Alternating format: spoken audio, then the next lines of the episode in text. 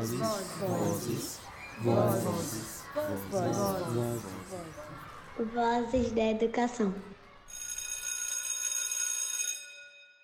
Para vocês, ela é a Ana Carolina, mas para mim, ela é a Aninha, minha amiga de muito tempo, a fada sensata do nosso time de amigas. Dona da Madá, a cachorra mais fofa desse mundo. Aninha é psicóloga, pedagoga, morou em Nova York, pois muito chique. Fez mestrado no Teachers College, deu aula para imigrantes refugiados nos Estados Unidos. Trabalhou muitos anos na coordenação pedagógica de uma escola, mexeu com EJA, já me convidou para falar para os alunos dela e sempre tem uma palavra de conforto e de carinho. Ela mora num apartamento muito charmoso em São Paulo, Atualmente trabalha com saúde mental escolar e já foi colunista da revista Nova Escola. Aninha foi podcaster e hoje é coordenadora de formação no Instituto Amo Somente.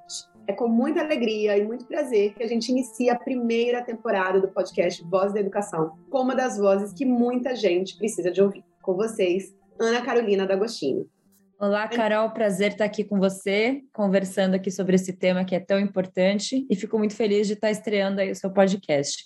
Ai, que bom, Aninha. Seja muito, muito bem-vinda ao podcast Voz da Educação. Nessa nossa primeira temporada, o nosso tema gerador, como diria Paulo Freire, é escola como espaço de cura. A gente acha que a escola precisa de cor, cultura, arte, esporte, música, dança, diversidade, enfim. É, a gente acredita que a escola é como se fosse um imã de uma comunidade. Esses dias eu ouvi que a escola ela tem uma cola social.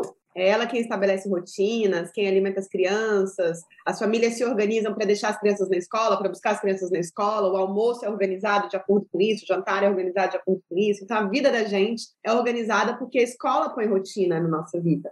E uma das coisas que mais me chocou na pandemia, inclusive, é que algumas pessoas vieram me falar que tinham descoberto que a escola fazia mais do que ensinar, né? Então, tinha gente que falava para mim assim: nossa, mas as crianças comem na escola, meu Deus. Então, eu acho que as pessoas, de uma forma geral, elas mal sabiam que a escola é um espaço de exercício da cidadania mesmo, assim, muito mais do que só um espaço de aprendizado. Mas o fato é que, sobretudo depois da pandemia, eu fiquei com a sensação de que a escola perdeu um pouco esse lugar, né? A gente tem visto tanta, assim, eu tenho achado que a escola não está sendo um espaço de cura, estou achando que a escola está mais para um espaço de dor, muitas vezes. E aí eu queria entender se você acha que a pandemia retirou o protagonismo da escola da nossa sociedade. A gente viu recentemente, a gente está gravando esse podcast em maio de 2022 e a gente viu recentemente que teve projeto de homeschooling, mesmo depois de anos de pandemia e, enfim, tem esse tipo de coisa.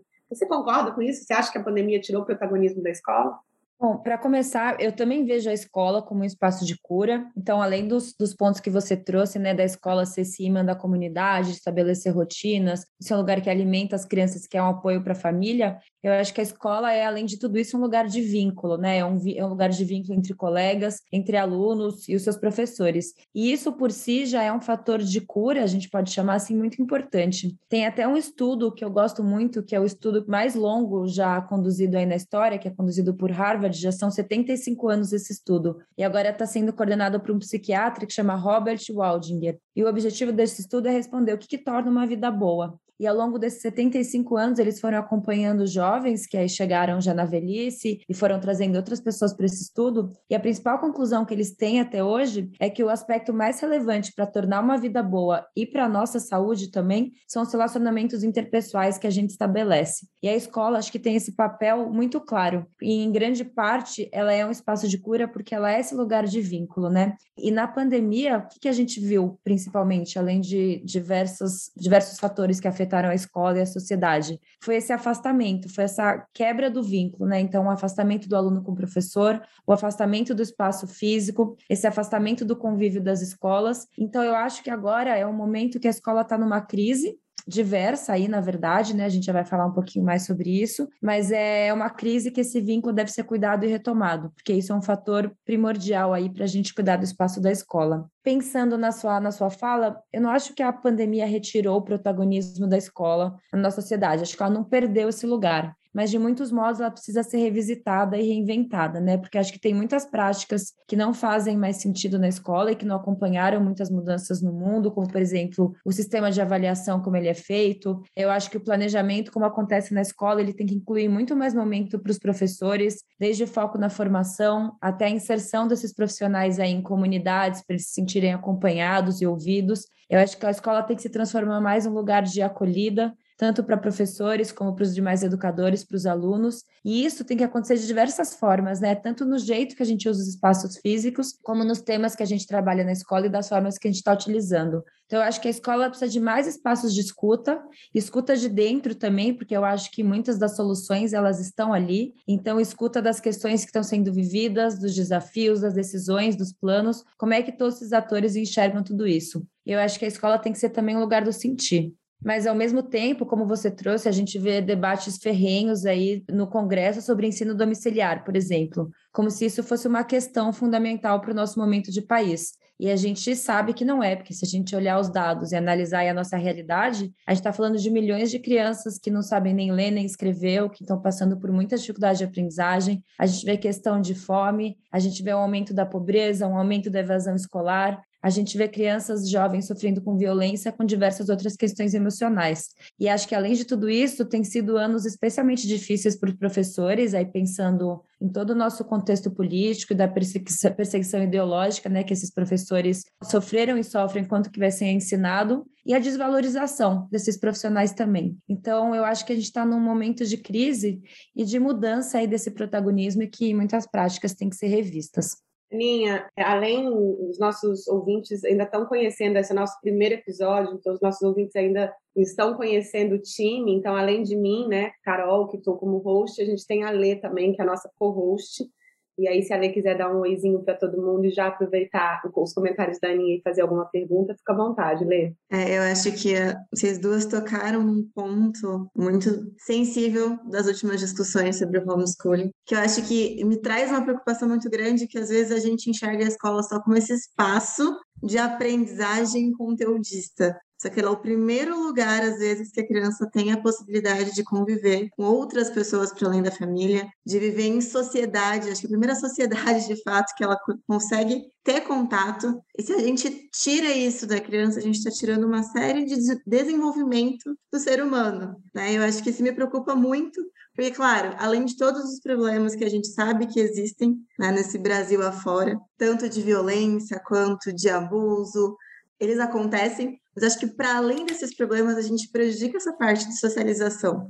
Tirar isso da criança é, é muito prejudicial e me preocupa muito. Né? Então, eu acho que, não sei, não, eu acho que não é o momento, a gente não está exatamente preparado, e ainda mais depois de uma pandemia, que as crianças passaram dois anos em casa, e a gente está vendo aí os reflexos. Toda semana tem um caso, infelizmente, na mídia, sobre criança sofrendo, criança com algum transtorno, casos de ansiedade, né? Isso que tem deixado todo mundo preocupado. Eu queria aproveitar um pouco essa fala da Aninha, porque eu adorei esse estudo sobre o que faz da vida da gente uma vida feliz. Eu acho que essa é uma grande pergunta, né? É a pergunta de um milhão de dólares, assim. O que, você pode fazer para ter uma vida mais feliz? E eu acho que tem coisas que a gente consegue escolher e tem coisas que a gente não consegue escolher. A gente consegue escolher, por exemplo, as pessoas que com quem a gente vai conviver em alguns momentos, né? O nosso parceiro, a nossa parceira, os nossos amigos, mas a gente não consegue escolher família, a gente não consegue escolher alguns colegas de trabalho. Ah, tudo bem, a gente até tem alguma ingerência sobre isso, porque se você está muito infeliz no trabalho, você pode pedir demissão e ir para outro trabalho. Mas escola é uma coisa que também você não consegue muito escolher. Então, eu acho que seria importante, e eu vejo, eu falo isso enquanto ex-gestora, na perspectiva de que muitas vezes, dentro da escola, o clima organizacional não é dos melhores. A gente vê isso muito dentro de escola pública, assim. Existem rixas internas, muita competição, né? Às vezes o gestor escolar não está 100% preparado para lidar com as questões de recursos humanos que tem dentro daquela escola. Eu acho que tudo isso colabora para um clima organizacional não tão positivo. Então, eu queria escutar um pouco a Aninha nesse aspecto também. É, só fazendo um gancho né, com o que a Leilani trouxe, o ensino domiciliar, né, além de trazer todas essas questões que você citou, ele também coloca em xeque o papel do professor, né? Porque se a gente está dizendo que o ensino pode acontecer em casa, sim, em alguns países isso é uma prática que é permitida, mas a gente questiona o papel do professor como esse parceiro aí no aprendizado e na educação. E se a gente pensa hoje em dia nos fundamentos da educação integral, o que, que ela propõe? Que o ensino ele não, não, não passe só né, pelas habilidades cognitivas acadêmicas, ele passa por habilidades sociais, físicas, culturais, emocionais. E a escola é esse lugar, de fato. E respondendo sua pergunta, Carol, Eu acho que sim, a gente tem que olhar para isso com muita atenção, porque se a gente está olhando para uma escola, a gente está olhando para um ecossistema e é quase como um microcosmo, né, o que acontece ali na escola. E isso é composto também das relações interpessoais que não estão só centradas ali nos alunos e no vínculo com os professores. A gestão também tem que olhar para isso, porque se essa gestão não está se comunicando de maneira respeitosa, muitas vezes unilateral e que tem escuta e que as pessoas se sentem ali pertencentes e valorizadas, isso vai ecoar para o restante da escola, que vão ser práticas que vão se instalando, né? Uma prática de pessoas que não se enxergam, não se escutam, não se respeitam, e aí a gente cria um ecossistema que por si já é tóxico e que não é promotor de saúde mental. Pois é, e aí eu acho que puxando o gancho, né, eu tenho uma outra pergunta para você, disse exatamente disso que você está falando. E a Lê também já tocou um pouco nesse assunto. A gente sabe que tem tido uma série de casos de ansiedade, crise de pânico coletiva, as nossas crianças e os nossos adolescentes é, se automutilando, ou então casos muito severos de transtorno alimentar sendo relatados por psicólogos e psiquiatras. Isso tudo sem falar de bullying e violência intraescolar, que também muitas redes de ensino vêm relatando, e a gente percebe até que tem algumas redes de ensino que estão tão preocupadas que estão mesmo batendo na porta pedindo ajuda. Eu queria entender um pouco como que você acha, por que, que uma escola pode sofrer um surto de ansiedade ou então de pânico, como que a gente faz para resolver isso? Fico imaginando, enquanto professora, se eu tivesse vivenciando o que aconteceu aqui em Recife, né, 26 alunos passando mal, e recentemente mais dois casos também aqui em Recife, como que a gente faz? O que, que eu tenho que fazer para agir? Bom, esse tema, acho que é importante a gente pensar primeiro no contexto, né? Se a gente olhar, a gente está vindo de dois anos, aí mais de dois anos já de pandemia, e dois anos na vida de um adulto tem impactos muito diferentes quando a gente compara com um jovem que passou esse período afastado da escola, principalmente porque esse é um período chave de desenvolvimento. Então, primeiro, a gente não pode ignorar que esses jovens eles voltam diferentes para a escola. Então, somado a esse trauma coletivo que para o mundo, né, do que foi e está sendo essa pandemia, a gente tem que olhar como é que cada um voltou ali quais marcas pessoais essas pessoas estão trazendo. Então, esses jovens, eles podem ter vivido violência, fome, pode ter intensificado a falta de perspectiva para o futuro, e eles perderam uma coisa que é muito valiosa, né, que a gente começou no nosso bate-papo aqui, que é o vínculo e a convivência social. E além disso, a pandemia ela significa sobretudo uma mudança repentina na vida. Se a gente for sintetizar o que, que é a pandemia? Ela foi principalmente uma ameaça à nossa própria vida e a ameaça de pessoas queridas. E o que, que isso causa em termos de sentimento? Causa dúvida, causa incerteza, causa essa sensação do imponderável. Tudo isso somado aos impactos socioeconômicos em todos os sistemas aí que foram afetados. E se a gente olhar todos esses fatores, né, que a mudança repetida na vida, ameaça à própria vida e a gente lidar com o imponderável, essa é a melhor forma da gente explicar o que é estresse e ansiedade, é juntando justamente esses elementos. Então, eu fiz essa introdução porque eu acho que para a gente pensar no que aconteceu, a gente tem que colocar nesse contexto da pandemia, porque eu acho que ele intensifica muito, e também essa discussão do que aconteceu aí em Recife abre espaço para a gente pensar no significado de ansiedade. Então, primeiro, acho que é muito importante a gente diferenciar ansiedade de transtornos de ansiedade. Porque a ansiedade, ela é da família do medo, né? E ela não é algo necessariamente negativo. Então, a ansiedade, ela é algo que prepara a gente para situações. Ela ajuda a gente a se prevenir, se preparar e antecipar. Então, por exemplo, se eu tenho uma prova, eu sou um estudante, eu posso estudar para essa prova, eu posso dormir mais cedo, eu posso ver se eu estou sabendo bem o conteúdo. Então, essa é uma ansiedade que me ajudou a me preparar para aquela situação.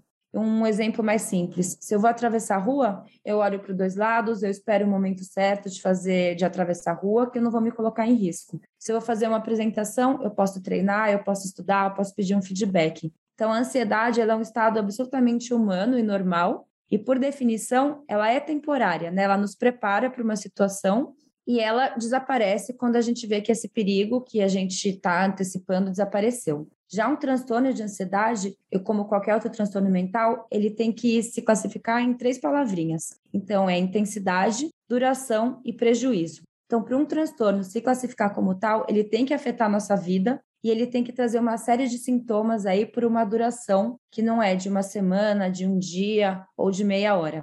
Então, num transtorno de ansiedade, o que, que a gente observa? Sintomas como uma preocupação excessiva e persistente, então você passar muito tempo pensando numa questão, você ter pensamentos negativos em excesso, você achar que vai ter o pior desfecho daquilo, você sentir sintomas físicos como palpitação, formigamento, respiração ofegante e ter uma série de outros comportamentos que afetam o dia a dia. Então, quando a gente consegue diferenciar ansiedade como algo que é esperado, que é normal e que a gente tem recursos para lidar com isso, quando a gente reconhece no nosso corpo, quando os adultos que estão próximos de jovens e de crianças conseguem falar sobre isso, identificar que aquela pessoa está só numa ansiedade que é esperada, isso já torna o tema ali mais próximo para a gente conseguir diferenciar quando é um transtorno. E se a gente fala de transtorno de ansiedade, os principais aí que acometem a população são o transtorno de ansiedade generalizada, a fobia social, o transtorno obsessivo compulsivo, o estresse pós-traumático e pânico. Então, o transtorno de pânico ele está entre os principais transtornos de ansiedade e ele é muito mais provável de acontecer com adultos. Ele é mais raro de acontecer com crianças e adolescentes. Então, nesse episódio aí que aconteceu em Recife, muito provável que uma ou outra pessoa tenha tido de fato um ataque de pânico e precisar sair de um atendimento especializado. E os demais estudantes que estavam ao redor podem ter tido uma reação emocional muito intensa, com sintomas de ansiedade por presenciar aquilo, né? E a sensação de que algo muito ruim estava acontecendo. Mas é importante saber também que ter um episódio de ataque de pânico não significa que a pessoa tenha um transtorno e nem que todos aqueles jovens que tiveram essa ansiedade, essa angústia intensa, tenham um transtorno de ansiedade. Para a gente conseguir classificar isso, a gente precisa de um profissional de saúde, como um psiquiatra, para fazer esse diagnóstico. Aconteceram outros dois episódios também, e esses episódios coletivos, eles são bastante atípicos, porque quando a gente tem um, um episódio de crise de ansiedade, é comum que isso afete também as pessoas ao redor, porque as reações são muito extremas. E muitas vezes quem está tendo esse ataque de ansiedade e de pânico, né, que é o que, que aconteceu ali, a pessoa sente que de fato ela está morrendo. E ela transmite essa sensação para quem está ao redor. Tem um outro fator que eu acho que é bastante importante para a gente entender o que aconteceu, é o comportamento de massa, né? Então, é, adolescentes, eles são especialmente suscetíveis e influenciáveis às ações de outras pessoas, especialmente nessa fase de vida, né, que é de desenvolvimento e que o jovem ele vive basicamente em grupo. Então, nesse contexto que tem algumas pessoas passando mal, que estão com ataque de pânico ou com ansiedade, acontece uma identificação de grupo que pode ter influenciado muito para que isso tenha se fortalecido. E eu acho que, que para olhar essa questão também, a gente tem que analisar que situações que estavam acontecendo ali na escola que podem ter gerado essa ansiedade intensa coletiva. Porque assim a gente pode aprender a lidar com isso e evitar eclosões como essas, né? Então, se a gente entende o que, que pode ter disparado aquele, aquele ataque de pânico em uma pessoa e a ansiedade nas demais, a gente pode pensar em ações para lidar com isso, desde encaminhamento aí para atendimento, até entender se tem gatilhos importantes ali na escola que precisam ser cuidados. Eu acho que depois de episódios como esse, a gente tem que falar sim sobre o que aconteceu ali dentro da escola e não achar que isso aumenta as chances de que aquilo aconteça novamente. Pelo contrário, porque essa é uma crença que as pessoas costumam ter. Bom, uma grande aula que você está dando para gente aqui.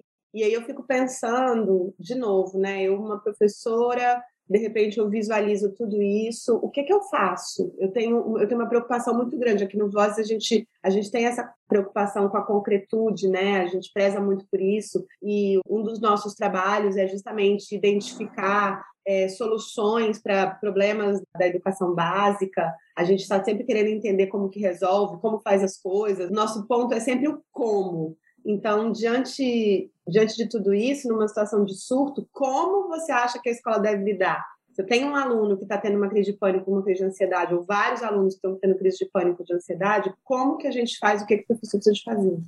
Bom, acho que primeiro é importante a gente entender que uma situação de surto ela não acontece do nada, assim como os transtornos mentais. Ninguém fica em depressão do nada, ninguém fica com transtornos de ansiedade do nada os sintomas, eles sempre começam de forma leve, então sentindo, por exemplo, que você está com muitos pensamentos negativos, você está com uma sensação ruim no seu corpo, está sentindo muita dor de cabeça, formigamento no braço, seus pensamentos estão muito focados ali no futuro, você está achando que você não vai dar conta da vida. E aí, se você não cuida desses sintomas mais leves, eles podem se tornar moderados. Eles começam a trazer mais prejuízo para sua vida, eles começam a incomodar mais, afetar suas relações, a forma como você se vê, como você estuda, como você aprende. E aí, se você ignora esses sintomas moderados também, aí sim que eles podem virar mais intensos e virar um transtorno, como é o caso do transtorno de pânico. E o que é muito comum quando a gente fala em saúde mental é que as pessoas busquem ajuda e tratamento quando já estão nesse estado intenso, né? Quando já estão numa situação difícil. E aí fica muito mais complicado da gente conseguir lidar. Então, como a gente está falando de uma escola e não de um lugar de atendimento ambulatorial ou um hospital, é importante a gente pensar em alguns aspectos. O primeiro é a gente pensar em prevenção. E o que é prevenção quando a gente fala de uma escola? É a gente pensar numa alfabetização emocional. E pensar em alfabetização emocional é a gente trabalhar os nossos sentimentos, é a gente conseguir nomear o que está sentindo, é conseguir diferenciar, por exemplo, essa dor de barriga que eu estou sentindo é uma angústia, porque eu estou triste, eu estou muito preocupado. Então, a gente conseguir começar a nomear as coisas é um aspecto de prevenção importante. A gente ter cuidado com o ambiente, com o clima escolar, é outro fator fundamental para a prevenção. Então, será que está acontecendo bullying na escola? Como é que está a relação entre as pessoas? Como é que os projetos estão acontecendo aqui? Como é que é a escuta aqui nesse ambiente? Outro aspecto de prevenção, a gente discutir aspectos relacionados à vida, né? Que é a própria educação integral, como a Leilani trouxe aqui no começo da nossa fala. Então, como é que a escola está incluindo todos esses âmbitos? Outro aspecto fundamental de prevenção, as pessoas saberem a quem elas podem recorrer. Então, quem é a pessoa na escola que eu posso buscar em caso de ajuda? Quem que pode me ajudar a falar com minha, minha família, com meus pais? Quais são os órgãos públicos de saúde que existem aqui perto, que podem me ajudar?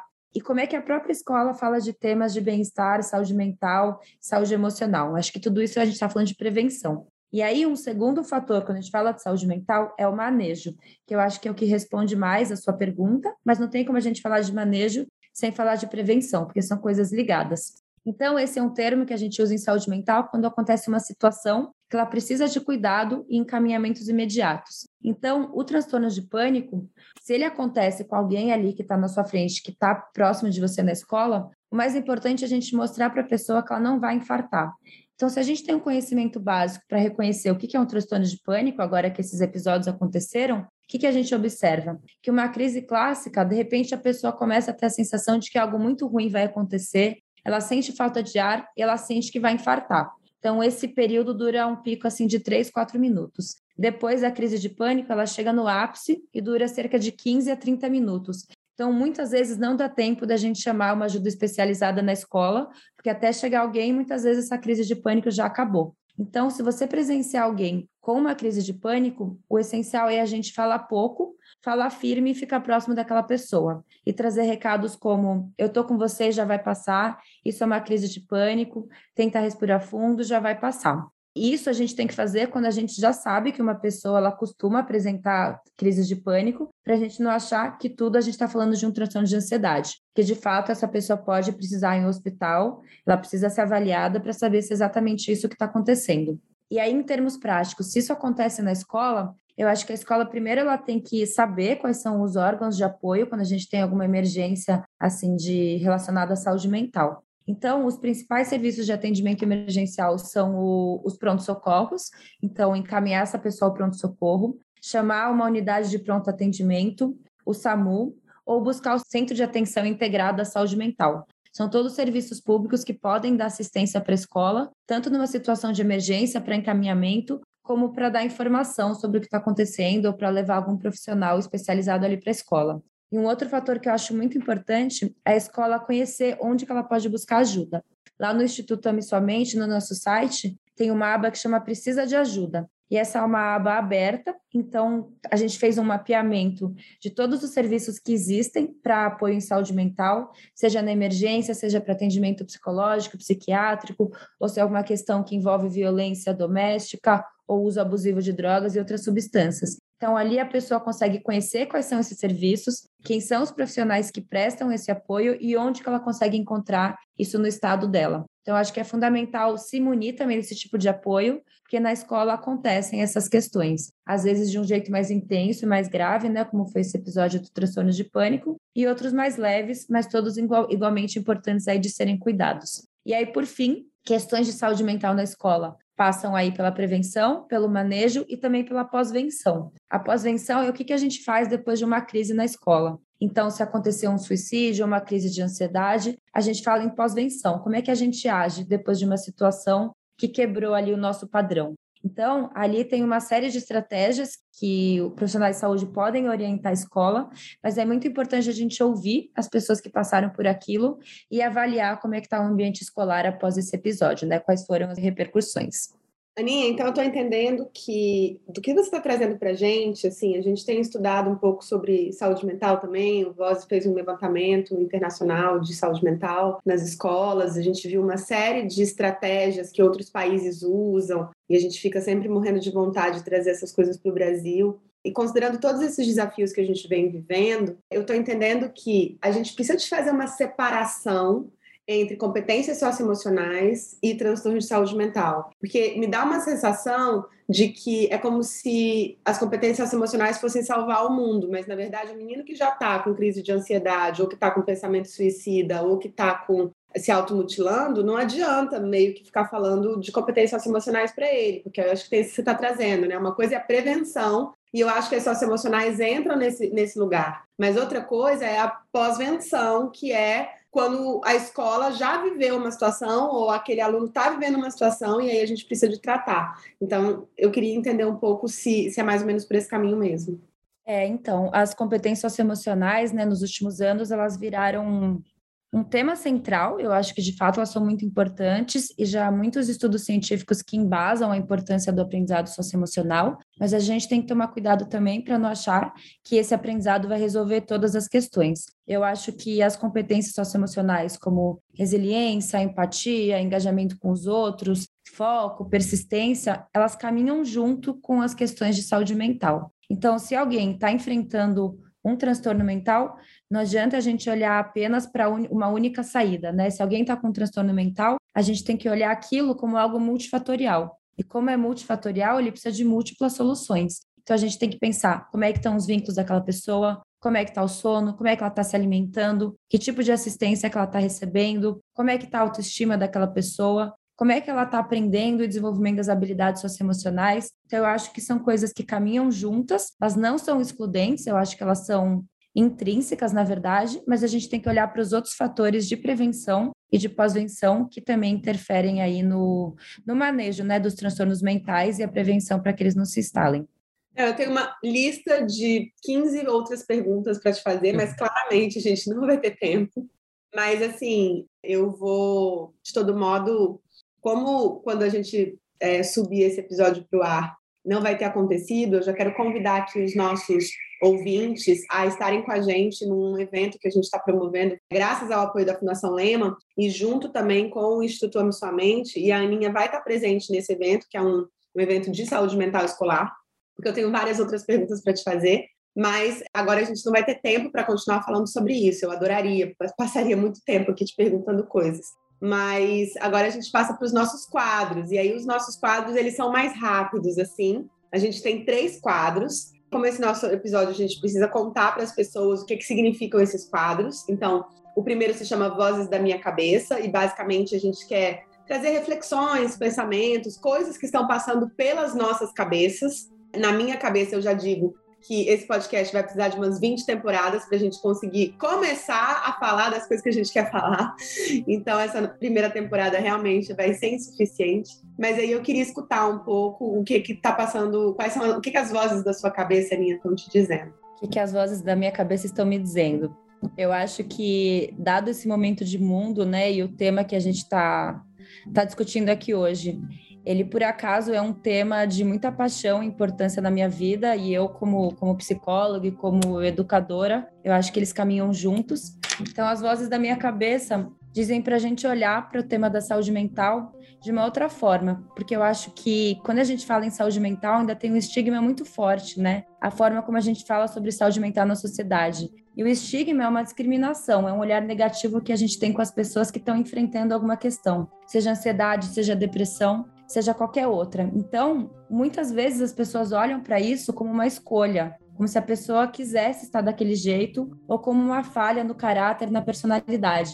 Então, o que está na minha cabeça é essa luta, assim, da gente destruir esse estigma, combatê-lo com informação, com debate, com apoio, com esse olhar mais cuidadoso e carinhoso com quem está passando por questões assim, e também o autoestigma, que é o olhar que a gente tem para nós mesmos quando a gente está com alguma dificuldade emocional. Então, muitas vezes a gente está passando por algo tão difícil e a gente se diz: nossa, eu sou muito fraca, eu não consigo dar conta disso, eu sou burra, não consigo me concentrar. E tanto o estigma quanto o autoestigma, eles dificultam a busca por ajuda e fazem com que os nossos sintomas se agravem. Então, meu recado e a voz me diz para a gente humanizar essas questões, é a gente falar sobre emoções e a gente acolher quem a gente é também nas questões de transtornos mentais.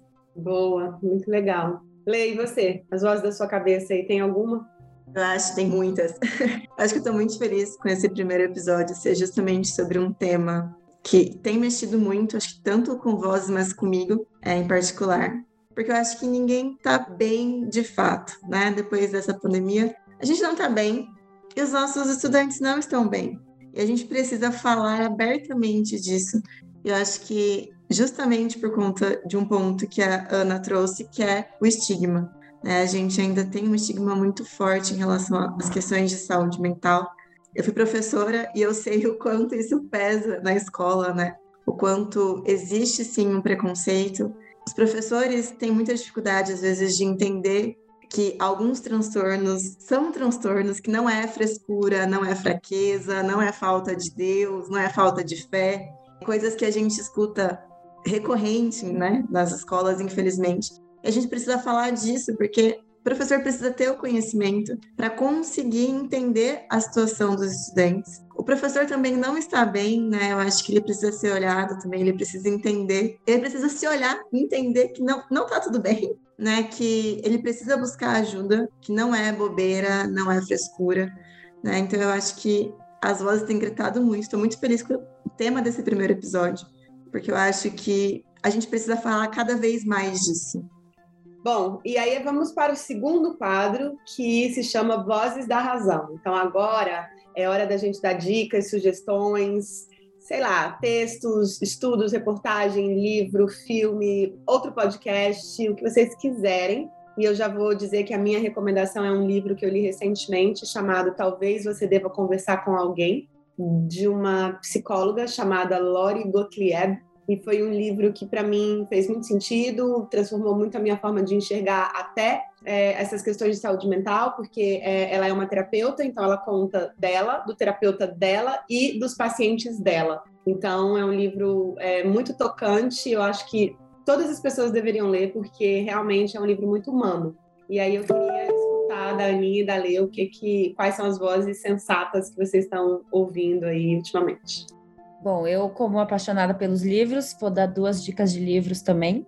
Primeiro é o livro Uma Biografia da Depressão, do psicanalista Christian Dunker. Ele é um livro que, que pode ser lido por qualquer pessoa, não precisa ser profissional da área da saúde, mas é muito interessante como ele faz essa biografia da depressão ao longo da história, né? Como é que a depressão foi vista, como é que ela é retratada, como é que atualmente a gente enxerga essa questão, e ele dá um panorama bastante interessante também da tristeza, assim, ao longo da história. Eu gostei muito desse livro. O outro livro é o Saúde Mental na Escola, o que, que os educadores devem saber. Ele foi escrito por psiquiatras e psicólogos que trabalham comigo, do Instituto Ame Sua Mente, e uma terceira dica, se eu posso dar mais uma aqui, é o material que tem no site do Instituto Ame Sua Mente, que é o ame É um material que está aberto e disponível para todo mundo ler mais sobre o assunto, que eu acho que a melhor forma da gente tratar as questões de saúde mental é com informação confiável e a gente poder disponibilizar isso para os educadores e para quem tiver interesse. Então, ali tem uma série de fichas informativas, guias, podcasts. Em breve a gente vai ter os planos de aula ali para os professores também. Então, tem uma série de materiais legais que vale a pena conferir. Boa, Aninha. Leia você. Bom, professora, né? Então a gente sempre pensa no que, que dá para fazer em sala de aula. E aí, até puxando um pouco do que a Ana trouxe sobre a importância dos sentimentos, a gente entender que muitas vezes eles estão ali para nos prevenir né, de alguma situação, para nos ajudar a preparar, para avisar das ameaças. Eu acho que o filme, para mim, divertidamente fala disso de uma forma brilhante e tem uma linguagem acessível para as crianças, né? Traz os sentimentos base, a importância de cada sentimento, que às vezes a gente olha para a criança e fala, não, não fica triste. Ela pode ficar triste, elas têm que entender realmente como que isso funciona, qual a importância do nojo, do medo, né? Então eu acho que para trabalhar esses temas em sala de aula, dos pequenininhos para os mais velhos, inclusive para os adultos, é um filme acessível com uma linguagem tranquila e que acho que conversa muito com o que a gente disse hoje. É, isso mesmo. E tá, parece até tem um outro, né? Chama Red. Eu não assisti ainda, mas eu já ouvi falar. Ah, eu assisti. É? É, um, é o filme novo da, é da Pixar, se eu não me engano. É bem legal, porque ele mostra como é que a gente lida com a raiva, né? É uma, é uma criança que está chegando na adolescência e como é que ela tem que esconder quando ela sente raiva, que é inerente a todos nós, e como não é bem visto pela família dela quando ela sente tudo aquilo. E também mostra as dificuldades de crescimento, né? Todas as emoções intensas que a gente passa. É bem bonitinho, eu gostei. Tá na Disney? Tá. E o Divertidamente é genial, ótima dica, sem dúvidas. Legal. Bom, nosso último quadro, então, é Se eu fosse ministra da Educação. Então, a gente quer ouvir, Aninha, o que, que você faria? Pode ser só uma coisa, porque a gente sabe que, enfim, são milhares de coisas, mas se você tiver que elencar uma coisa. Se você fosse ministra da Educação do Brasil, porque vai que um dia você ocupa aquela cadeira e faz o Brasil ser feliz, Aninha. Diz aí pra gente o que, que você faria se você fosse ministra da Educação hoje. Bom, não por acaso, né, alinhado aqui a nossa conversa, sem dúvida eu proporia uma política nacional de saúde mental escolar, que eu acredito muito que saúde mental é sobretudo uma questão de política pública e um país que não olha para isso tem imensos prejuízos, tanto para as pessoas na vida pessoal, na autoestima, no senso de valia, no autocuidado, nos planos que ela faz para ela, nas relações interpessoais que ficam totalmente prejudicadas. Não cuidar de saúde mental tem impacto negativo no nosso aprendizado, na nossa profissão, tanto que o número de afastamento entre educadores é altíssimo e a depressão ela é muito mais alta que em outras profissões. Eu vi um dado recente e realmente isso é alarmante. E além de desses aspectos, quando a gente não não cuida de saúde mental como uma política pública, a gente tem impactos financeiros imensos, porque os custos relacionados às questões de saúde mental, eles impactam em outros setores da saúde. E eu acho que no, no Brasil, assistência à criança e ao adolescente no Brasil, elas são precárias. Então, como ministra da Educação, eu faria uma pressão para isso também, porque eu acho que a gente precisa, precisa olhar para isso de uma forma bastante especial, para que essas políticas públicas garantam que as pessoas são tratadas, cuidadas de forma precoce e elas tenham caminhos claros aí para se cuidar. E só trazendo um dado interessante que eu li também de uma pesquisa que foi divulgada esse ano pela Secretaria de Educação de São Paulo, é, eles fizeram um mapeamento e os resultados indicam que 70% dos estudantes avaliados retrataram sintomas de depressão, ansiedade. Então, os alunos trouxeram dificuldade de concentração, sensação de esgotamento, perda de confiança, disseram que não estavam dormindo bem. Então, esses dados, mesmo que não sejam um diagnóstico médico, eles são alarmantes e eles chamam a gente para olhar isso com atenção. Porque não dá para a gente garantir um aprendizado, um espaço de cura e uma educação integral se a gente não olha para as questões de saúde mental também. Sim, faz todo sentido. E, assim, essa ideia dessa Política Nacional de Saúde Mental Escolar está muito alinhada. É, o deputado Edilvan Alencar, ele propôs um projeto de lei, chama número 1215, bem recente, e ele se ancorou bastante até em alguns, é, alguns dados que o Vozes trouxe no levantamento. A gente ficou bem feliz com isso, mas eu acho que faz todo sentido a gente ter uma política, na verdade eles chamam de Estratégia Nacional de Saúde Mental nas escolas, que está alinhada com a Política Nacional de Saúde Mental, mesmo assim, grande política. Tomara que isso é, dê frutos, a gente está torcendo. E já, assim, infelizmente, precisamos terminar esse papo está tão gostoso e tão importante. Então, Aninha, foi uma alegria muito, muito, muito grande ter você com a gente no nosso primeiro episódio da nossa primeira temporada, a estreia da estreia. Eu acho que não tinha ninguém melhor para começar essa conversa com a gente do que você que realmente, esse, não só pelo tema, mas eu acho que pela sua serenidade, pela forma como você coloca as suas ideias, pela organização das suas ideias, pelo jeito tão carinhoso que você trata um tema tão difícil. Então, muito, muito obrigada. Eu adorei participar. Obrigada pelo convite. Foi muito bom conversar com, com vocês sobre tudo isso. E obrigada por dar voz a esse tema que é tão importante e que ele chegue a cada vez mais pessoas. Muito obrigada, Ana. Acho que foi uma verdadeira aula. Eu aprendi muito. E acho que espero que quem está ouvindo a gente também tenha aprendido muito sobre esse tema que eu acho que finalmente ele saiu, né? Tá na mídia, as pessoas estão falando, mas acho que falta muito ainda para a gente conversar, para a gente discutir, que ele chegue realmente né, nas pessoas e que a gente, de fato, precisa de uma política de saúde mental nas escolas e que isso seja integrado, isso seja construído assim, intersetorial e a gente continua aqui torcendo por isso. Muito obrigada, Ana. Obrigada, gente. Um beijo muito grande para os nossos ouvintes. Um beijo para todo mundo. Continuem seguindo a gente. Semana que vem tem episódio novo. Um beijo. O roteiro é da nossa fundadora e diretora executiva, Carol Campos, eu mesma, que conto sempre com a supervisão do time Vozes. A nossa querida Leilane Renovato, que é parte do time, é a co-host. Engenheira com mestrado em saneamento básico e ex-professora de matemática do quinto ano, a Lei estará com a gente em todos os episódios. A edição é da Gabi Tavares e o design é do Léo Oliveira. A divulgação nas redes sociais é da Dora Tortella. Também fazem parte do time a Isadora Luterbá, a Graciele Dalostro, a Patrícia Borges, a Wesla Monteiro, o Valmor Araújo e a Ana Dutra. Nossa gratidão a todas e todos os envolvidos. Para nos seguir, é só digitar arroba Vozes da Educação underline no Instagram ou acessar o site www.vozesdaeducação.com.br. Comentários, críticas e sugestões podem ser enviadas para contato@vozesdaeducação.com.br. A cada semana, sempre às quintas-feiras, um episódio novo no seu tocador preferido de podcast. Corre que o sinal soou e a aula vai começar.